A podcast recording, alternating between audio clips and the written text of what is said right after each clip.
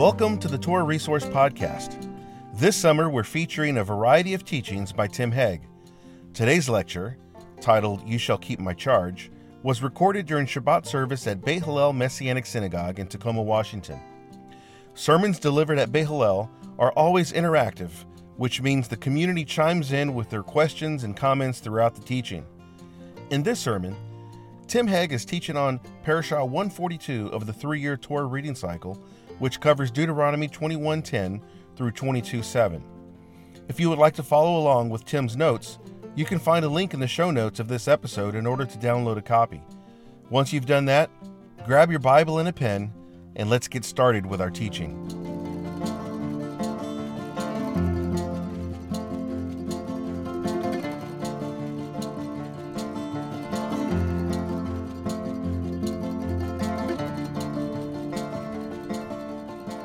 Portion that we have today is a kind of uh, portion that evokes a lot of questions.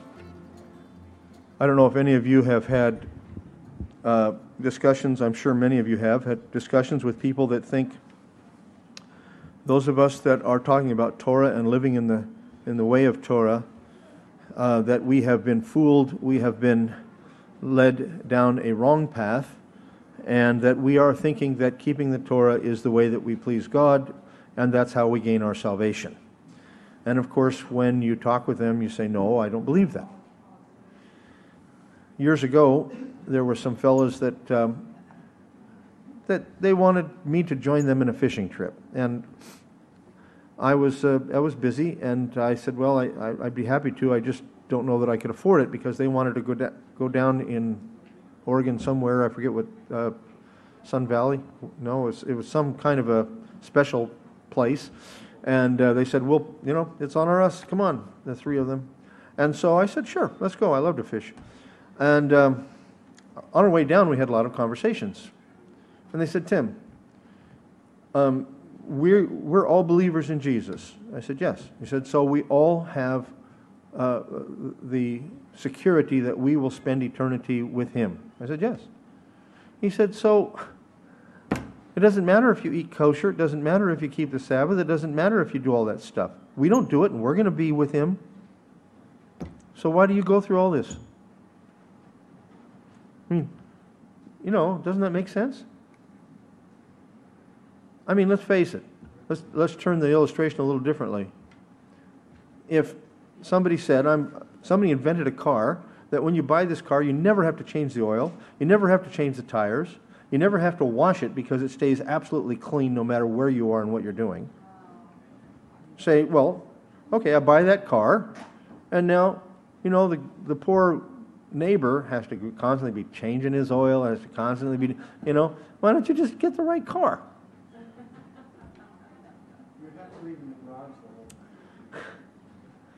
You, you understand the argument. The argument is that stuff has just been, that just was external. We don't need that. We have Jesus. Now, I'm not saying that all believers in, in mainline Christian churches take that view. I know many of them don't. Okay, so I'm not trying to caricature our brothers and sisters elsewhere, not at all. But there are those who kind of have the idea that I raised my hand, I went forward, I said yes, I received Jesus. Done, done deal. Right? In one sense, are they right? Yes. Because salvation is by faith in Yeshua and by faith alone. You can't add anything to it to make it better. God said through His Word that faith in His Son Yeshua gave the gift of life, eternal life. Right? So, how do we explain to them what else the Bible says? Now, I don't think most of what this fellow ever said was true or is true. I think he's still saying it. But there's a famous name who came up with the slogan Love wins. He's right about that, even if he missed. When, when we say yes to God First of all, it's because he has made himself acceptable to us. Right? I've talked to people who adamantly say, You believe in that nonsense? That's a bunch of old, ancient, gobbledygook religion. There is no God. But, but it's not for me. I'm not going down that path. Is true. What I read is right. The wages of sin is death, but the free gift of God is eternal life. Free gift. I can't buy it, I can't earn it, and I don't deserve it. And how is it a free gift? The free gift of God is eternal life. How? In Yeshua, Messiah. If this preacher were right, there had to be somebody asking, wait a minute, this is in God's Word. Has He changed? Does God change?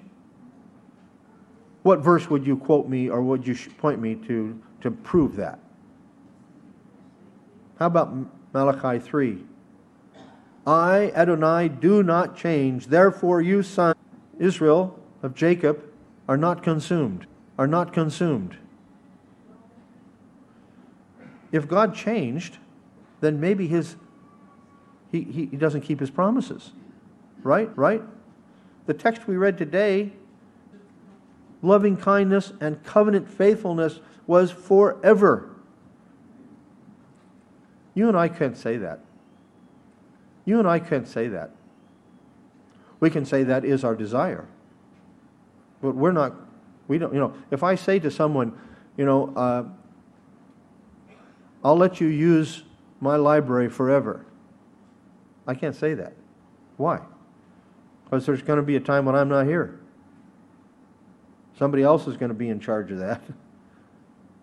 The only way you can make forever promises if you are yourself forever. God made promises to us because he never changes.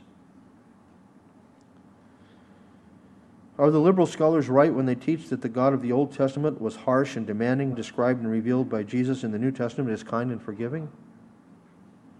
Have you heard that teaching?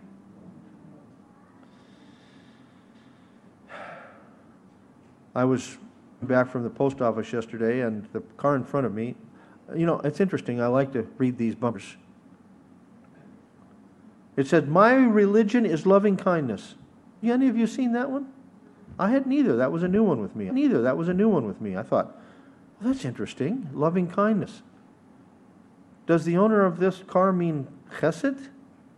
My religion is chesed? Loving kindness? And then I looked at a few other bumper stickers on the same car and realized that wasn't what they were talking about at all. They were talking about showing loving kindness to everybody, no matter what they believe, no matter what they do, no matter what they say. Now, should we show a sense of uh, love towards everyone in terms of them being created in the image of God? The answer is yes. Life is sacred. We ought to do all that we can to preserve life, no matter what the person who the okay it's not in our juris, okay it's not in our jurisdiction to take the hands of judges and so forth and so on okay. Judges and so forth and so on okay. But there this idea that just accept everybody love everybody just all get along doesn't seem to square with our torah portion does it? In fact the one thing that we see as we study through the book of Deuteronomy and Leviticus and, well, the whole Torah is that we worship a God that is holy, and in some ways, this is such a great joy and such a great, you know, satisfaction that God is holy and He will not change. And yet, on the other side of it, we think, oh, who can sit next to a, conf- a, consuming fire? Do you ever think of cuddling up on the lap of a lap of a consuming fire? How do we hold in intention the God who is infinite in his love, grace, mercy, and loving kindness, his gentleness, his faithfulness, his goodness, and at the same time recognize that he holds my life in his hand? And He is a consuming fire. So we believe that the Word of God is eternal, and that it was given to us by the Almighty, so that we might know Him in truth and enter into an intimate covenant relationship with Him. Furthermore, we believe that the instructions given to us in the Torah not only tell us about the one who gave them, right? We're learning a lot about God when we study the Torah, but that they are also the safeguards given to us by a loving Father protections that will keep us on the path of life to enjoy the blessings God intends for His children. This means that the laws He has given were good when He gave them and remain good for all time. If God is good and He gives a command to His people, then you have to say that command is good, right? God does not give bad commandments to His people. This is because we believe God is good and that all that He does and says is right and holy. Moreover, we believe on the basis of the Scriptures that Yeshua, our Master, believed and taught the same thing in Matthew 5 17 through 20. You remember this text, right? He said, Don't let anybody tell you I came to abolish the law and the prophets. I didn't come to abolish the law. Why doesn't he say prophets? He just says, I didn't come to abolish the law, but to what? Fulfill it, to make it stand up, to make it come to its fulfillment. And he goes on to say, all of these verses are connected with and or for. For I tell you, not the least stroke will be taken away from the Torah until everything is fulfilled. Heaven and earth won't be, as long as the heaven and earth are, it remains. And he goes on to say, For I tell you that the one who does these things and teaches others to do them will be great in the kingdom, but the one who does not do these things and teaches others not to do them will be what? Least in the kingdom. For I tell you that unless your righteousness exceeds that of the scribes and the Pharisees, you won't even enter the kingdom of God. Apparently, Yeshua didn't realize that he was going to abolish the Torah. And there have been so many, by the way, he didn't abolish the Torah. That was tongue in cheek, okay, for the recording. Uh, if you just take that snippet out and put it on the internet, I'll have to. okay. Uh, but, but, but at any rate, um, we take the whole Bible as being consistent with itself. Why? Because we fully believe that ultimately the Spirit of God inspired all of the Scriptures and that the Spirit of God does is not self contradictory. He is true because He is God. We believe that Yeshua, our Master, believed and taught the same thing that we find in the Torah, and that he is grieved when the words of his father are mocked as the impractical legislation of an angry despot. In fact, viewing the Torah as the barbaric laws of an ancient society is entirely mistaken. The Torah is like the railing on a balcony that keeps people from falling to their death. In fact, God refers to the commandments and statutes he has given to us as my charge in Genesis 26 5 and Deuteronomy 11 1, a translation that masks the obvious meaning of the word, for it is mishmeret, derived from the verb shamar, to guard. It means my guardianship. The same word is used elsewhere of a guard post, the high point on a city wall or on the perimeter of a village where a guard is posted to watch for enemies and alert the people of danger. When used as description for the Torah, this word would better be translated as safeguards. Far from being a snare to condemn a wayward people, the Torah is given as a guard, a sentry, to alert us to danger that would otherwise harm us. Even more, enlightened by the Spirit of God to the hearts of those who have put their trust in God, the instructions of the Almighty protect us from danger, and particularly from the danger of our own fallen perspectives and viewpoints. Okay, hand up in the back. Good. All right. So, Tim, this is not my bailiwick at all. I don't even normally look at stuff like this. But it came up. There was an article on stream.org from Dr. John Zmirak from um, Yale University. You know who he is? Yes, I've met him before. And he basically sums it up by he says that the modern church and he comes from a Catholic perspective. Right. The modern church is governed by what he calls not the Ten Commandments, but the Ten Disenchantments. and it's all about what um, he calls it the post Christian church. Yeah. Is uses their ethic. You know, it, it discounts the um, deity of Yeshua. It discounts the miracles and everything. And I'll just read a couple and leave it there for anybody that wants to look at it. He says these are the disenchantments of the modern church. Um, outsiders are always right. The underdog deserves to win every time. Making judgments about people is evil, and it means you're a hypocrite. Religious observance is empty ritual, only valid for building a sense of community among the disadvantaged. Rebels and dissenters always are always prophetic and deserve our attention. Number six is a tough one. Sexual sin is um, are mild um, peccadillos, and those who condemn them are much worse sinners themselves. And he goes on, he says, and that's the challenge that we're in. So you have all these people um, who have religiosity about them, but don't want to look at the Torah or give it its place or give Yeshua his place. And it's very amazing, and I had never thought about it until I read this man's article. I just started reading a book by Peter Ochs, uh, the title of which is oh, um, The New Reformation in Post Liberal. And post liberalism, uh, no, yeah, post liberalism and the Jews. Very quickly, he's pointing out something that we've talked about before, but he is really making a point of it. And it is this that in, uh, in early Christianity, in emerging Christianity, up through even our modern times, every major theologian in mainline Christianity has held to supersessionism as a necessary aspect of their theology. Supersessionism is the teaching that the church has replaced Israel in God's plan.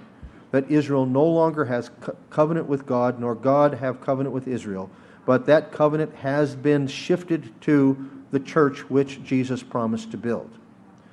And he shows that supersessionism, and I have only started reading the book, but it's, it's, it's a tough one because Ochs is a philosopher, theologian type. So, but, uh, but at any rate, it's very interesting that he says in post liberalism, now he's talking about the church doing a new reformation, the church coming back to asking important questions that they don't have answers for. One of the primary questions is what is the place of Israel in God's plan? And it's bothering a lot of mainline Christian churches, uh, according to his statistics. So, yes, uh, right along with what Al shared with us, when anyone begins a, whatever you want to call it, a religious theology that says God is done with Israel, what is the major problem? Ooh. Then God cannot be trusted. If God can't be trusted because he made a promise that says forever over here, and then he said, whoops, sorry, you guys didn't receive my son, so we're going with somebody else. If he can do that, then how can you trust what else he has said? You know, it's no longer nine commandments and one suggestion. Now it's ten suggestions that are wrong by some. Right? You say, well, Tim, it's so harsh. No, it isn't. It is not harsh. When we put guards on our table saw so we don't cut our fingers off, when we put uh, uh, a uh, guard or a fence around a balcony so people don't fall off to their death.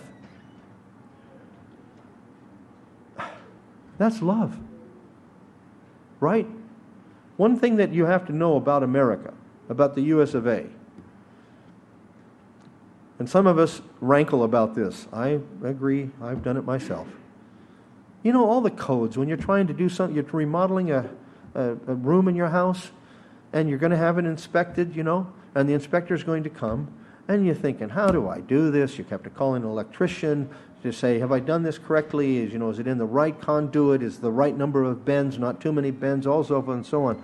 And you think it's just a lot of nonsense and political rigmarole until you go visit some place like Liberia and see how they make their houses. And it's no wonder when there's a, a two point something earthquake that hundreds of people die because their cement houses collapse on them. Why do we have codes like that? It goes back to our founding, which was based upon one of this principle. Human life is sacred because human life has a creator. We have to do everything we can to preserve human life. Right? That's at the very warp and woof of our society. And what's happening in our times right now is that there is a seeking of erosion to that. It comes across as like, oh, everybody's important.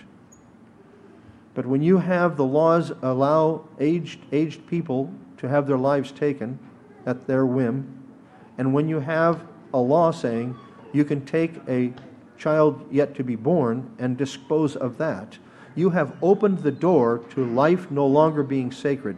And when we open the door to that, everything begins to erode. So when we get back to our text, it's not because there's something wrong with God.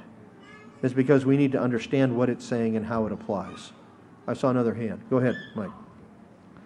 You asked earlier how we can reconcile um, a consuming fire with somebody to cuddle up against, like a consuming teddy bear. I think one contemporary theologian, I forget his name, has observed that uh, God's holiness invests his love in Messiah for us as much as it invests his wrath against Yes. sin. And I've heard you say you've felt times when you felt like God was pulling a blanket over you.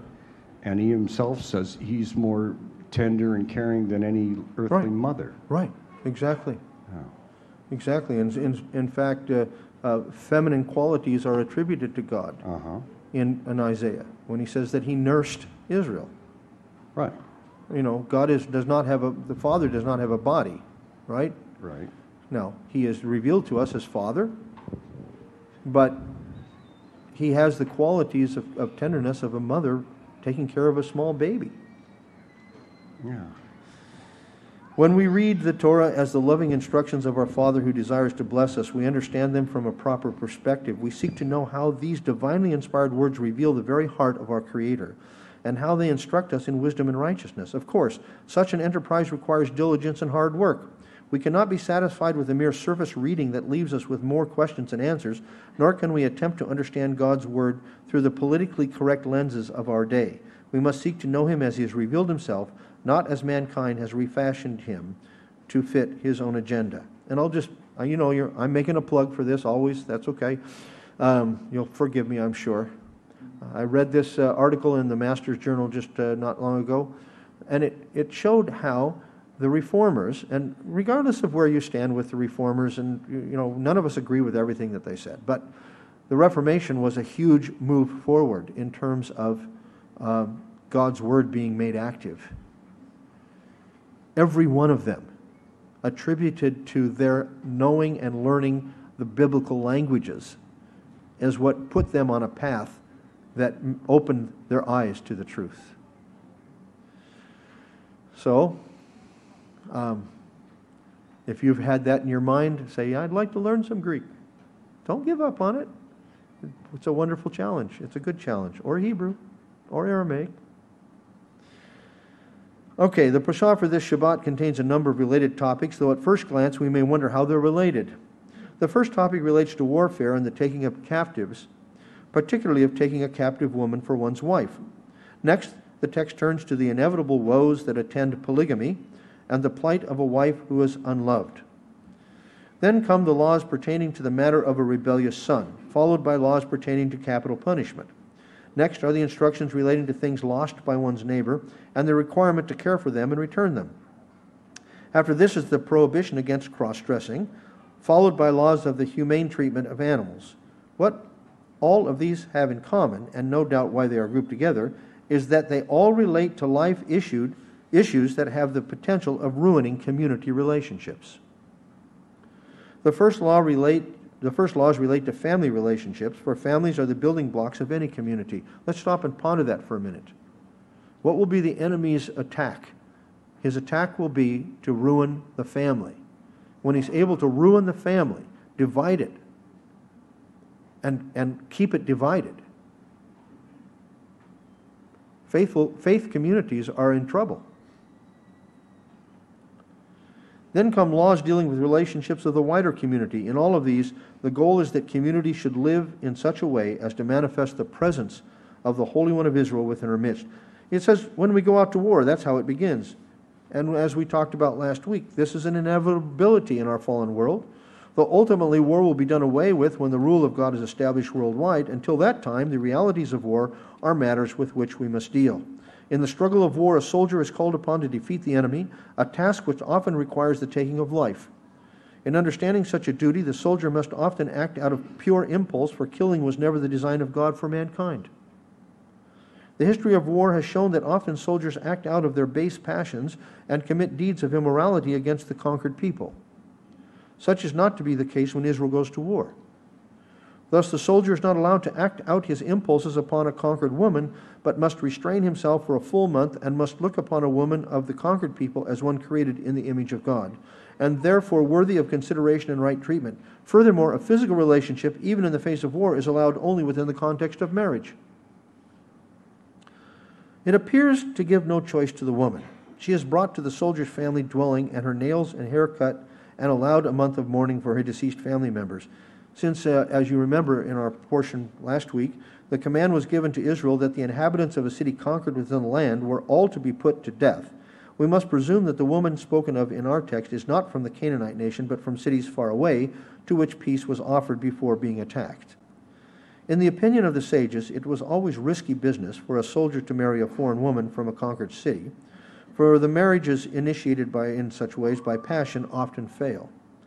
They saw in the requirement that the woman abandon her native dress, meaning she clothes herself as an Israelite, shave her head and cut her nails, not only as a reference to a period of mourning, but also as indicating a mikveh that they interpreted, which they interpreted by later halachic conversion. Now, that's not, I don't think that's what it's saying.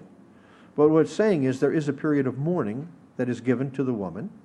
And remember, she is fortunate because she remains alive. But in a conquered city, the fighting men would have all been put to death. Who was she to depend upon? How was she to maintain her living? There was a, there's a sense in which, then, to be taken in by an Israelite man as a wife would preserve her and her children. After the period of a month, if the soldier continues to desire her as his wife, she is obliged to comply.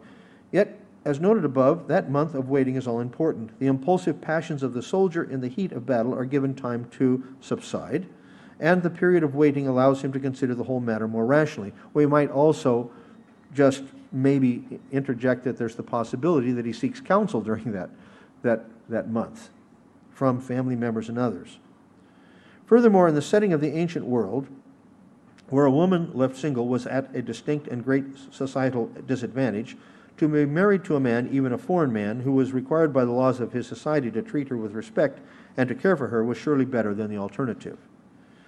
Now, in our text, verse 14 of chapter 21 has been understood by some to teach that once the marriage had been consummated, if she no longer pleases the man who took her, he must, quote, let her go as she desires, without consequence, except that he may not sell her, that is, put her into slavery.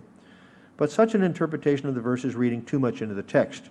And I might just say here, we have a similar parallel in Exodus 21, verse 7 and following. And we'll uh, just talk about that in a moment. But first, there is no reason to think that the soldier has already married and that the laws prescribed here are a concession to polygamy. The polygamists use this verse, but they use it out of context and they use it wrongly. Secondly, we should presume that often during the cooling off period of a month, it was the case that a soldier changed his mind and decided against marrying the woman. It is to this situation that the laws pertaining to her being let go apply, not to a dissolving of the marriage after it has been consummated. In fact, if you read in Exodus 21 7 and following, most of your English translations are saying that if he takes a foreign woman and designates her to himself, and then he decides that she does not find favor in his eyes, he may designate her for his son, or he may uh, let her go, or keep her. But if he keeps her, your English versions keep going on to say, he may not diminish her food, her clothing, or her conjugal rights, is what your text says. Well, first of all, the verse that says that he, he, when he designates her to himself, if you some of your Bibles will have this in the margin, in the Hebrew it actually has the word does not designate him, her to himself. This is because this gets a little complicated by way of pronunciation. The word lo in Hebrew can mean not, and the same word spelled differently but still pronounced lo can mean belonging to him. But the original Hebrew has not. He does not designate. So in Exodus 21, it's not talking about a man who has two wives. It's talking about a man who, man who maybe first uh, takes a, a captive woman and says, I think I want her for my wife, and then decides against it. The same thing we have going on here. In this case, however, since she has undergone the psychological trauma of preparing herself to marry a stranger, she is given her full freedom in our text taken to mean that she is allowed to assume the role of a ger toshav, a resident alien within the community of Israel, and thus given the privilege of protection from the Torah as would be a native born. She has to be treated like a native born woman. If a man wants to marry her, he has to give a bride price to her father, if her father's still living, or he has to make some kind of agreement, and so forth and so on. The language used to substantiate her right to be released as she wishes is because you have humbled her. This Hebrew phrase, tachat ashar, asher means inasmuch as. The verb ana means to oppress, to do uh, injustice towards someone, to humble someone, and admittedly, it is used at times to mean to violate someone. Yet in this case, the word may simply mean that the woman was required to undergo the preparations for marriage without actually receiving the benefits, protection, and sustenance that marriage would inevitably afford. It is her having been humbled by such a rejection that provides her the opportunity to leave as she pleases. In contrast to the prevailing practice of the pagan nations in times of war, the Torah prescribes protection for even a foreign woman, protection that was unheard of in the ancient Near East. So here again, we have the Torah acting as a protection. Having prescribed the laws for a soldier who took a woman captive for the purpose of marriage, the text goes on to speak to the issue of polygamy and particularly the apparent common occurrence that in a polygamous situation, one wife is loved and the other hated. And we know this is the common case. When you look in the scriptures where you have polygamy, I mean, look at Sarah and Hagar, right? I mean, you, you, you, you, you see all of these, uh, I mean, excuse me. Well, at any rate, you see in the polygamous marriages, you see that there's a rivalry. And in fact, oftentimes the second wife is referred to as the rival. Rachel and Leah, right. Have you ever wondered how the Bible was put together? The Bible we have now is the final form of what took millennia to write and compile. These books that we receive as canon are the result of a long history of God's people living with and accepting the Word of God as it was delivered by His prophets and apostles. But what do we know about this history? Where did it all begin and how did it unfold? Much of this history is speculative, at least in terms of its ancient settings, but the Bible itself contains much of this history, and we are therefore able to piece together a reasonable estimation of how the process unfolded. In the book How We Got Our Bible, Tim Hegg looks at the formation of the Tanakh or the Old Testament and the Apostolic Scriptures or New Testament, including introductory matters of textual criticism, manuscript history, canonization, inspiration, and translation. Get How We Got Our Bible by Tim Hegg for 25% off through the end of July with the coupon code 2021HOW. That's How We Got Our Bible by Tim Hegg in softcover on sale for 25% off with the coupon code 2021HOW through July 31st. That's coupon code 2021HOW 2021HOW all in lowercase. Learn how we got the Bible in the form that we have it today. Get a copy for your personal library or as a gift for family and friends. Other options available in the product are 11 audio sessions with Tim Hegg teaching through each chapter of this book. In these lectures, Tim adds extra commentary and explanations as he takes the students through this material. Now let's get back to the study. If you're following along in the notes, we're at the top of the second paragraph on page 3. So, Once again, passages such as this, as well as Exodus 21 8, which I've already referred to, have been interpreted by some to indicate that polygamy was not only allowed but sanctioned by the Torah. However, we must remember, and for those of you maybe that are listening and don't know what polygamy is, if you're younger, maybe no one's told you that, it means someone who has more than one wife. He has two or three or more wives. Well, how do we know for sure that's not what God wants? Starts at the very beginning of Genesis. A man shall leave his father and mother and shall be joined to his wife, and they shall be one. Right? Who quotes that in the apostolic scriptures? Yeshua. And what's he talking about? Marriage. He said it was never supposed to be this way.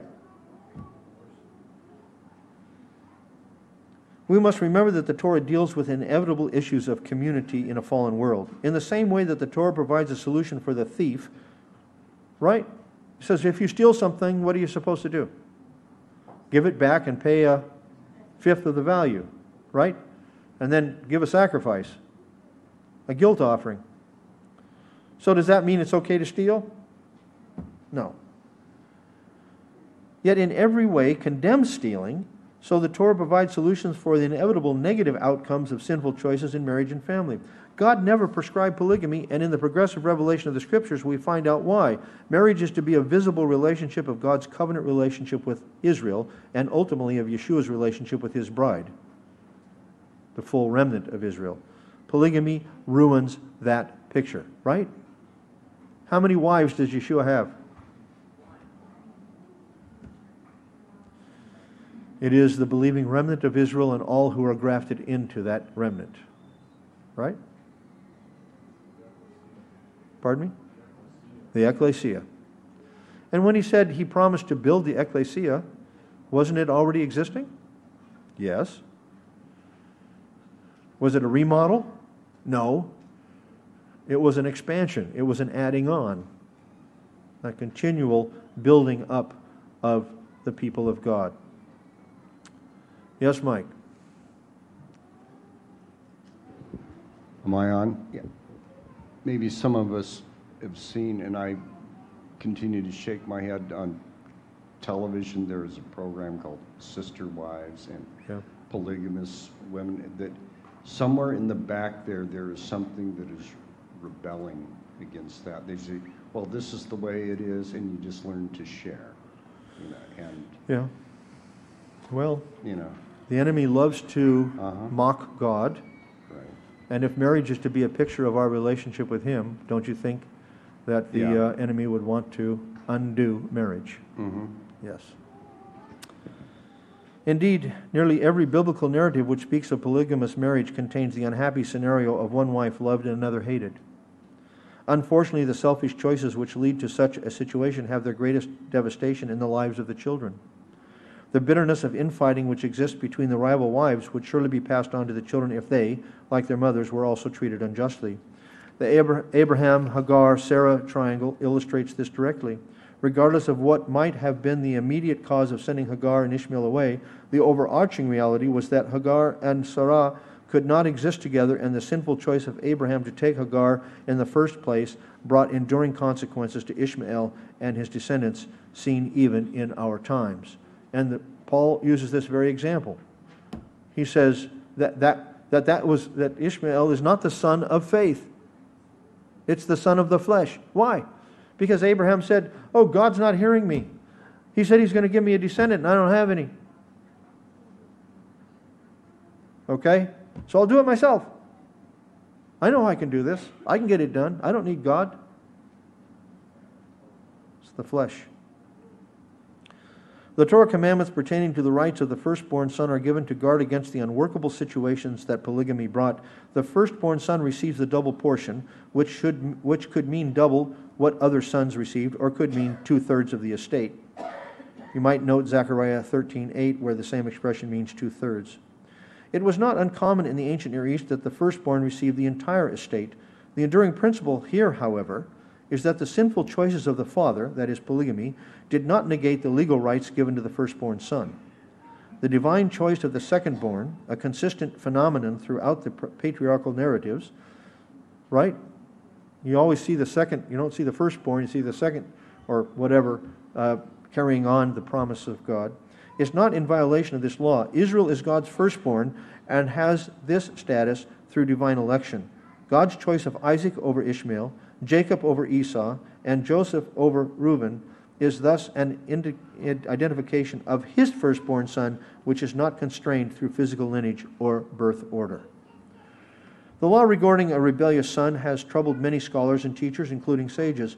The rabbinic teachers point out that this law was never enacted. The way they get around this say, well, it's kind of like parents don't do this. I hope you don't. I'm quite sure you don't. But I remember that there were times, it didn't happen in our house, but it happened in, the- in the house of a friend of mine when I stayed overnight with him as a young boy, as a very young boy. The mother said, Don't forget there's snakes under your bed, so don't get out. And I thought, and I asked him, I said, Is there really snakes under your bed? He says, No, she just says that so I won't get up. Well, there's some who take this law that way. That God said, if there's a rebellious son, stone him. And so every son is going, I better be careful how I respond to my father, to my mother. Well, that's the way the sages kind of take it, because they say it never, there's no indication that anybody ever did it, that ever anybody ever enacted such penalty against their son. So, as a deterrent to such behavior as children are taught the Torah, and you can find it in the rabbinic uh, sources that I've listed for you there at the bottom of page 5. The language employed in our text helps define the situation, uh, how, uh, how it is envisioned. The son is described as a stubborn and rebellious, that these are words used by the prophets to describe Israel as she turned from God and participated in idolatry. Perhaps the rebellious son is one who likewise refused to turn away from pagan practices and who was even influencing others in his pagan ways. Moreover, the text indicates that the son had refused to heed the discipline of his parents. It says, when they chastise him, he will not even listen to them. Whatever the case, the Torah ruling regarding a rebellious son is a clear indication of what God thinks about rebellion. It also teaches us a very important principle children affect other children. The son who has entirely rebelled against his parents is a negative influence in the community. Since rebellion has a ready companion in the fallen nature of us all. You understand what I mean by that? There's a rebellion in all of us. Paul says that he beat himself down every day, lest having preached to others, he himself should be a castaway.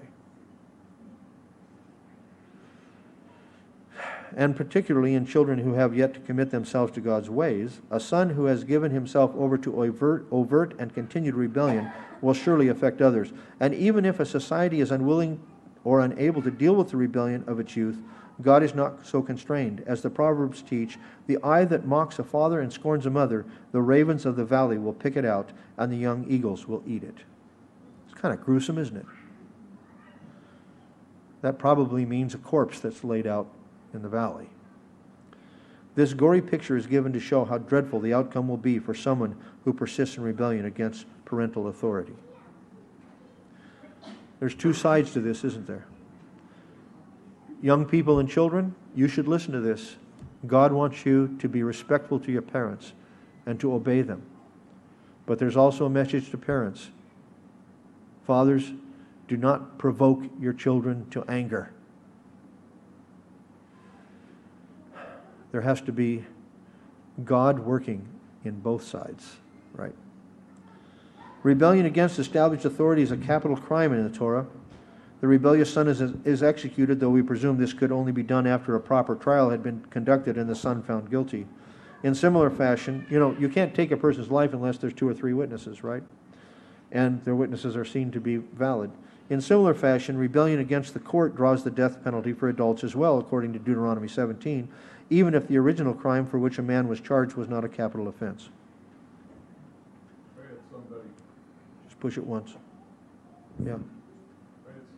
Oops. One more time. I had, so, I had somebody bring this up to me um, a while back, and I said, well, you need to read this in context with the rest of the Torah, because there's two, there's a couple of parts in this. First of all, it says that this was a disobedient son, which means if this was brought up before the elders of the, uh, Yeah. uh, the first thing they would ask the father is, well, have you been doing according to the Torah where you were supposed to uh, continue teaching the Torah from the time that you get up in the morning, uh, you know, when he's lying in bed and when he's uh, standing and, and when he's walking? Uh, were you continually teaching him the law? And then uh, the second part was if he was rebellious, were you chastising him? Uh, and why were you chastising him? Were you chastising him because uh, he was rebellious against the law, or were you chastising him because you were angry uh, from a personal perspective? Uh, and I think this is the reason why we have no uh, record of this ever happening because a father would have to examine himself before he ever brought it up to the elders and saying that, well, this is a rebellious son and he's drunken and he's doing all these other things. Right.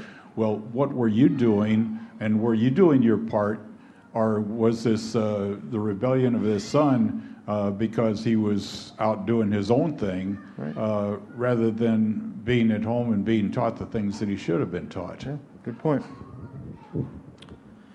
The next laws of our parasha deal with the corpse of a criminal who has been executed.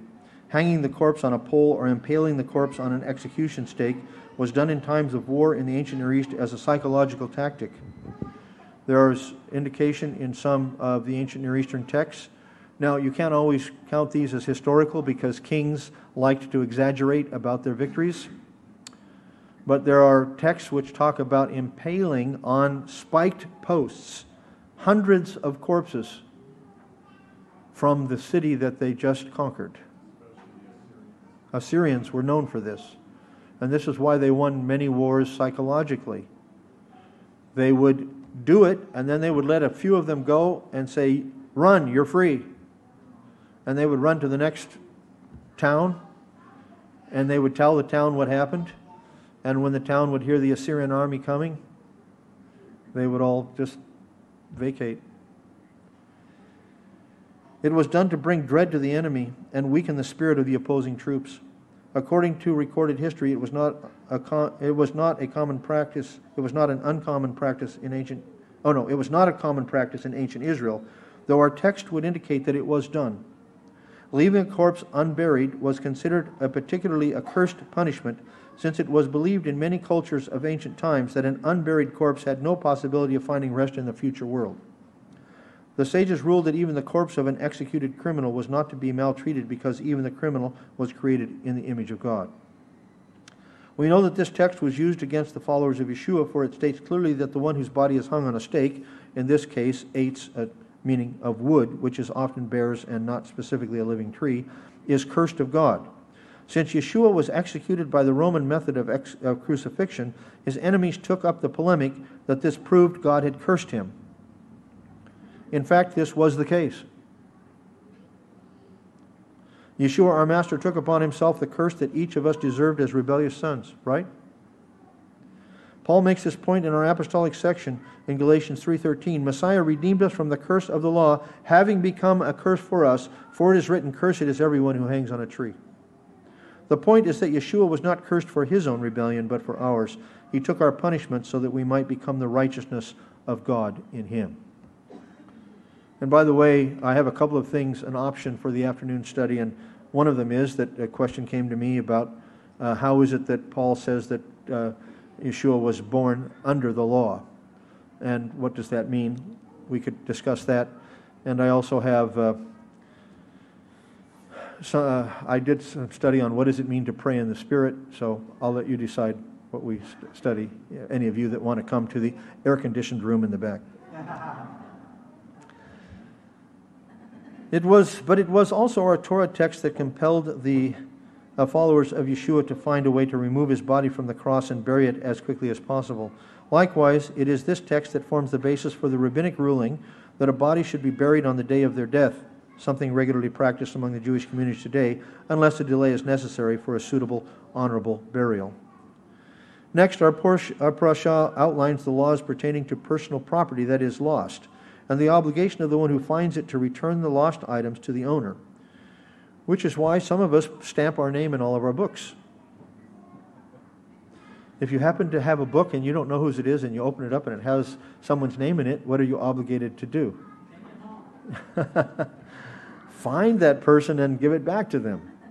I've actually called, I've, I picked up a couple of books some years ago that had, um, that it was from a library, a university library in the area, and it didn't have the withdrawal notice. Usually at library, when they withdraw something, they stamp it as withdrawn or something to that effect. And I called them and said, you know, I, ha- I bought these books at a used bookstore, but it has your stamp in it, and I'm re- more than willing to return them to you.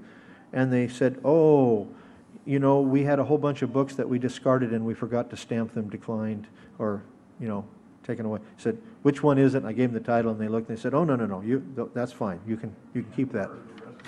Yeah, and where are the rest? Yeah. And could you tell me where the rest of the books are? No. yes. So, if you find something that isn't yours, you should try to find the owner. How far does that go? What happens if you find crayons or pencils on the floor when you're cleaning up after Shabbat? Well, you know what we do? We put them in a we put them in a drawer in the back. So if you've lost one, you should go look. We don't know. Some would say that if it's not identifiable, that you can't find the owner. So if you find a dollar bill on the on the sidewalk, you could look around and say, Has anybody here just passed or whatever?" But there's no identification on that. How would you know that that person dropped it? So there's there's all kinds of issues that go on with this. This and the section on removing the young from a nest formed the basis for entire sections of rabbinic halakha you can expect that the rabbis will take one sentence and make five volumes. Okay, so personal ownership is considered by the Torah of high value and is to be guarded by the community. Whether the items are of high value, an ox, a lamb, or donkey, or of lesser value, garments, other common items, makes no difference. What belongs to another person is to be safeguarded and returned. If what is found requires maintenance, such as feeding an animal, this is to be provided in order that the lost property may be returned in the condition in which it is found. The sages ruled that if such maintenance was costly, then the item is returned. The owner may have legal obligations to repay the one who found it for the expenses incurred in keeping it. Moreover, the Torah teaches that we are not allowed to ignore the lost item. You may not hide it from them or conceal the, the, the matter. Even though finding a lost item may require some sacrifice in guarding it and, in the case of an animal, maintaining it, one is still obligated to do so. The principle is that we are to put the good of our neighbor above our own needs and desires. You shall love your neighbor as yourself. Loving your neighbor doesn't mean giving your neighbor everything that they want, right? That isn't always love. But loving your neighbor, saying, when there's something that is lost and I have the ability to return it, I must. Otherwise, I've stolen it. This is confirmed by the fact that the section ends with the admonition to help a neighbor whose animal has fallen. If we would do so when our neighbor obviously needs our help, we must do so even when our neighbor is unaware that he has lost something. Moreover, as the final section of our parasha indicates, we are to care for animals themselves so that helping a neighbor lift up a fallen animal, both the neighbor and the animal are aided. It's interesting. Why are we to help animals? It's because they were created by God. They're from the Creator's hand. The section prohibiting cross dressing most likely, most likely deals with the debased practice of paganism in sexual deviancy and homosexuality. It refers to a man appearing as a woman or vice versa. One of the commentators, Tigay, notes that such perversions are documented in pagan literature, and I've given you his commentary and page number. God intends that we live according to the gender roles in which He has created us. We are to be grateful that we are male and female, and to find in our created roles the joy that comes from being who God created us to be. This, again, is foundational for a functional, godly community. This is a bigger issue in our time than ever before. And uh, I, I use this text sometimes to answer people who say, only what's, what's commanded in the New Testament is what we are to obey. I said, well, Okay. Is there anywhere in the New Testament where it says that a man shouldn't wear women's clothes? So it's okay to do that then, huh? There's numbers of others you can list that are not listed or repeated in the apostolic scriptures, which clearly are moral issues, and we find them in the Torah. Let me just emphasize this again, and our young people are barraged with this especially our young people that may go to public schools or have friends who go to public schools. Um, had an opportunity, a, a nurse uh, in the area had this right here in University Place, uh, had a copy that is not given to parents, it's not given to teachers, but it's given to uh, medical professionals about what, how they're doing sex, sex education in the schools and that they're doing it right here or planning to do it. They're hoping to do it right here in University Place. I mean, it's, it's unbelievable, okay? But they start out by simply saying this, and I, I hope this is not inappropriate for our mixed company and younger children, but they need, you parents need to help them understand this. They say, sex is not determined by body parts. Sex is to be defined as one person attracted to another person. That's how it starts out. And they're, they're starting this not in all the explicit things, but they're starting this in the third grade. So we have to take a careful approach to this. We cannot hate others who disagree with us on this, but on the other hand, we must hold a firm uh, uh, uh position, and it is this God is our creator. We were created in his image. We were created by him for his purposes, and he created male and female. And why did he do that? I can only give you one suggestion, because he could have just created one gender, right? I mean, God could have done that if that's what he wanted. I think it's because being created in the image of God is, in the inexplicable, way, a reflection of what we is a mystery to us about God. God is one. Is there only one God? Does he reveal himself to us in a plurality? Does three equal one? No, it doesn't.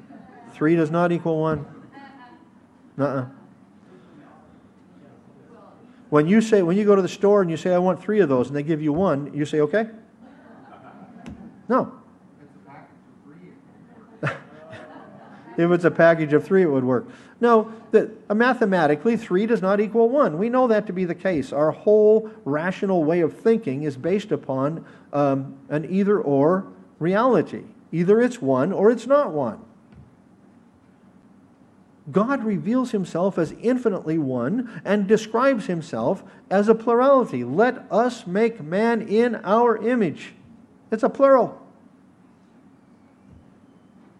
Why do you suppose he did that? Because the only way you can accept God is coming to the end of your ability to rationally explain him and say, I believe what you say to be true. That's called faith.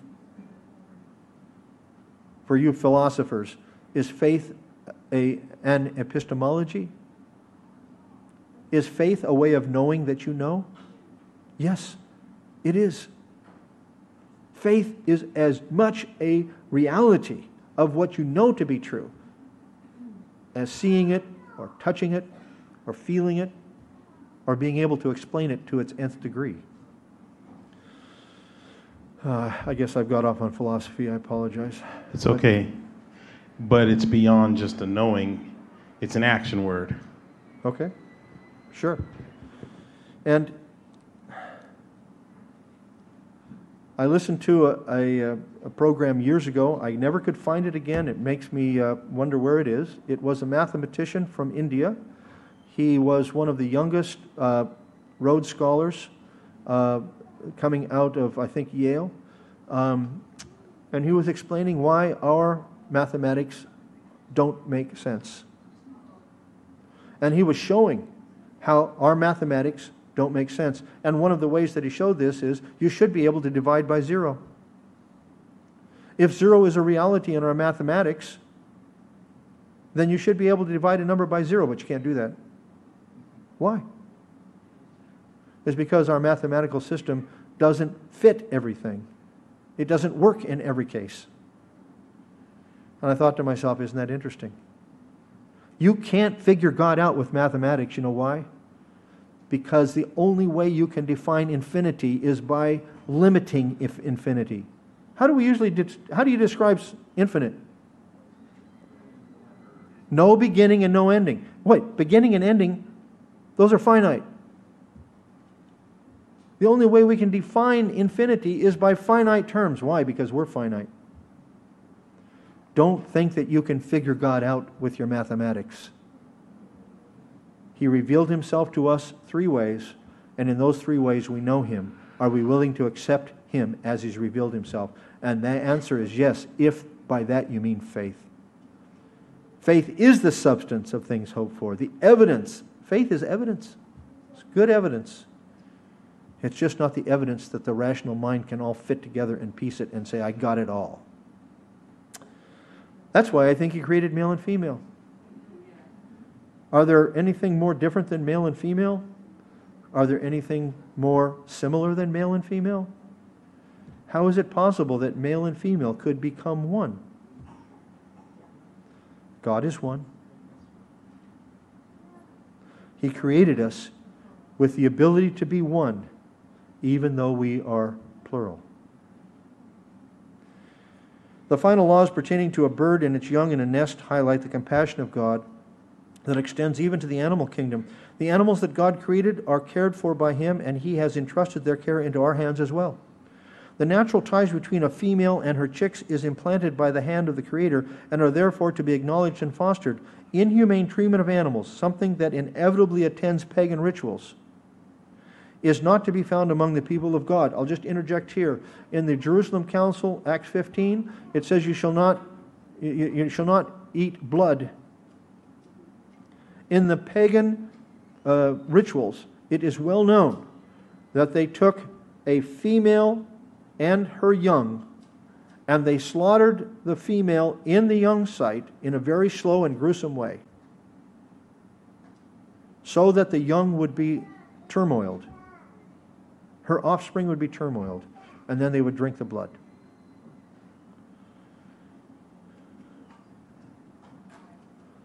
The apostles said to those Gentiles coming in by faith into the believing community, You can have nothing to do with the pagan temples that have those kinds of rituals.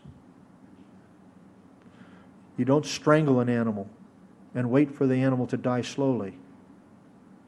You don't eat blood. As those who acknowledge the kingship of the Almighty, we are to extend proper compassion to the living things He has created. But we should remember in our times, animals, contrary to the bumper sticker, animals are not people, and people are not animals. There's a difference.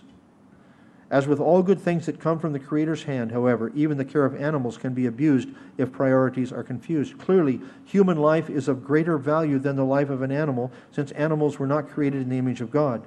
When the life of a person is given less dignity than that of an animal, it is clear that God's ways have also been abandoned. Regrettably, in the history of our own country, there are times when a slave had less value than the animals he or she tended.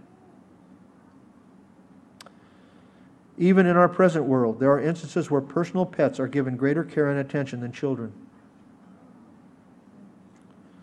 If, however, we submit to God's clear directives, we will abide by his priorities, loving children as they are intended to be loved, while at the same time showing appropriate compassion and care for animals. In the end, what our parasha emphasizes once again is that the commandments of God are given to us so that we might live as God intends, and in so living to honor him by sanctifying his name in our world, enjoying to the fullest the blessings he has promised to those who love him. Okay. Last questions or comments? Mike. I don't know if I've used up my quota yet, but about the, uh, you can give me a warning or something. About the rebellious son, I think we have a good template for the rebellious son in the model of Absalom, where mm-hmm. he's doing something to deliberately cut off the life or cut off the resources to life of his parents. It'd be similar to uh, someone they're selling drugs out of their home and when they're and selling their parents' possessions and cursing their parents when their parents start uh-huh. questioning his actions. I think that'd be pretty close to a right. genuine rebellion. Well, it's it's very possible, and I didn't bring this up, but it's very possible that the rebellious son has done something, has committed crimes that are in the Torah uh, capital punishments, and so this in Deuteronomy is before they've come into the land. They haven't set up courts, they haven't set up so forth and so on. So, of course, it does say to the gates, uh, to the city gates or something to that effect. So it is anticipating coming into the land.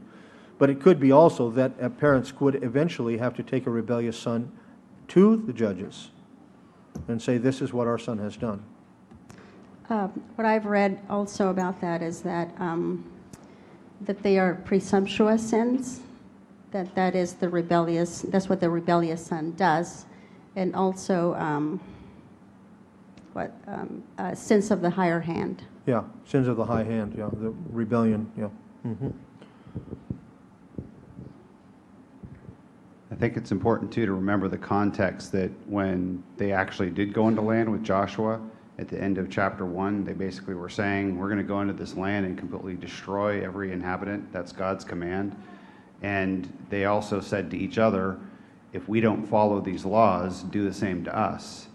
So it wasn't like they were they were including themselves. So I think uh, it isn't the idea of the powerful Almighty Father, you know, killing the inferior, weak son. It's a mutual. Both father and son are obligated to keep the covenant. And I think as clans are concerned, again, just looking at Joshua. So you read the end of Joshua, and the tribe that was on the other side of the Jordan made an altar. And it's like Israel goes, oh no, we're going to have to go kill them because they're violating the covenant. And then, you know, they don't end up doing it because there's this long explanation. But the idea is everyone is all in. There's not one person that gets excluded from being obligated to keeping God's covenant. We're all in, and we're saying it applies to us too. If we fail, then we're looking to each other saying, hold me accountable. So there's a ac- mutual accountability. It's not one being more superior than the other. And I think that context has to be understood Right. rather than just pulling this out and saying, well, that can't be right. Yeah. Well, it's, it's a matter of, and using the kings as succession, I talked about this a little bit. So Absalom rises up. He's saying, I'm the rightful king. David, humiliated, walks out of the city, and it's God's action that hangs him in a tree Yeah. and shows him that his heart was not right. But that tells us that there's more than just one generation that's concerned, and I think that's part of a very difficult Torah command. Yes. And I think all of us who are fathers would say that's, you know, that's an impossibility. I couldn't do that. I, you know, um, there's no way. And you think, okay, well then may this never come to that point. Must have been the heart of a father who, ha- who understood this commandment.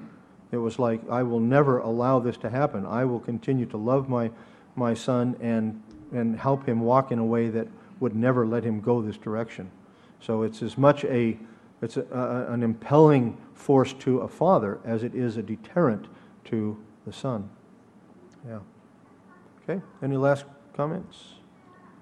Okay, right over here with uh, Ken.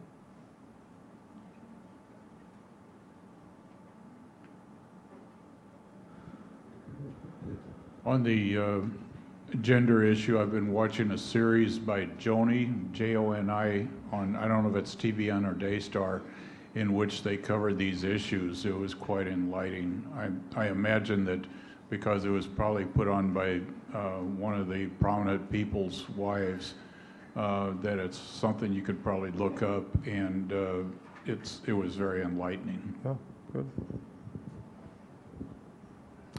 All right, Ken, right over here. Yep. Was it a problem back then with Jewish men taking wives from conquered tribes or cities, with them falling into idolatry, following their wives? Absolutely. When we come to Ezra, Ezra and Nehemiah, he requires them to send their foreign wives away. And it, it sounds very harsh, but it seems to me it was because they were continuing in their pagan uh, practices and worship, and there was no way that they were going to rebuild a community after the exile with that, with that, uh, with their children growing up with that. Yeah. Unfortunately, that seems to be a reality. If you would like more information about Torah Resource or to browse our product catalog and free resources, please go to TorahResource.com. Our mission at Torah Resource is to provide biblically based education for disciples of Yeshua. To download a copy of Tim's commentary, you can find a link in the show notes. Also, in the show notes, you can download a triennial Torah portion reading schedule. Thank you for listening to the podcast. If you haven't already, please subscribe and share this resource with your family and friends. And be sure to join us next week as we study through the Torah with Tim Hegg.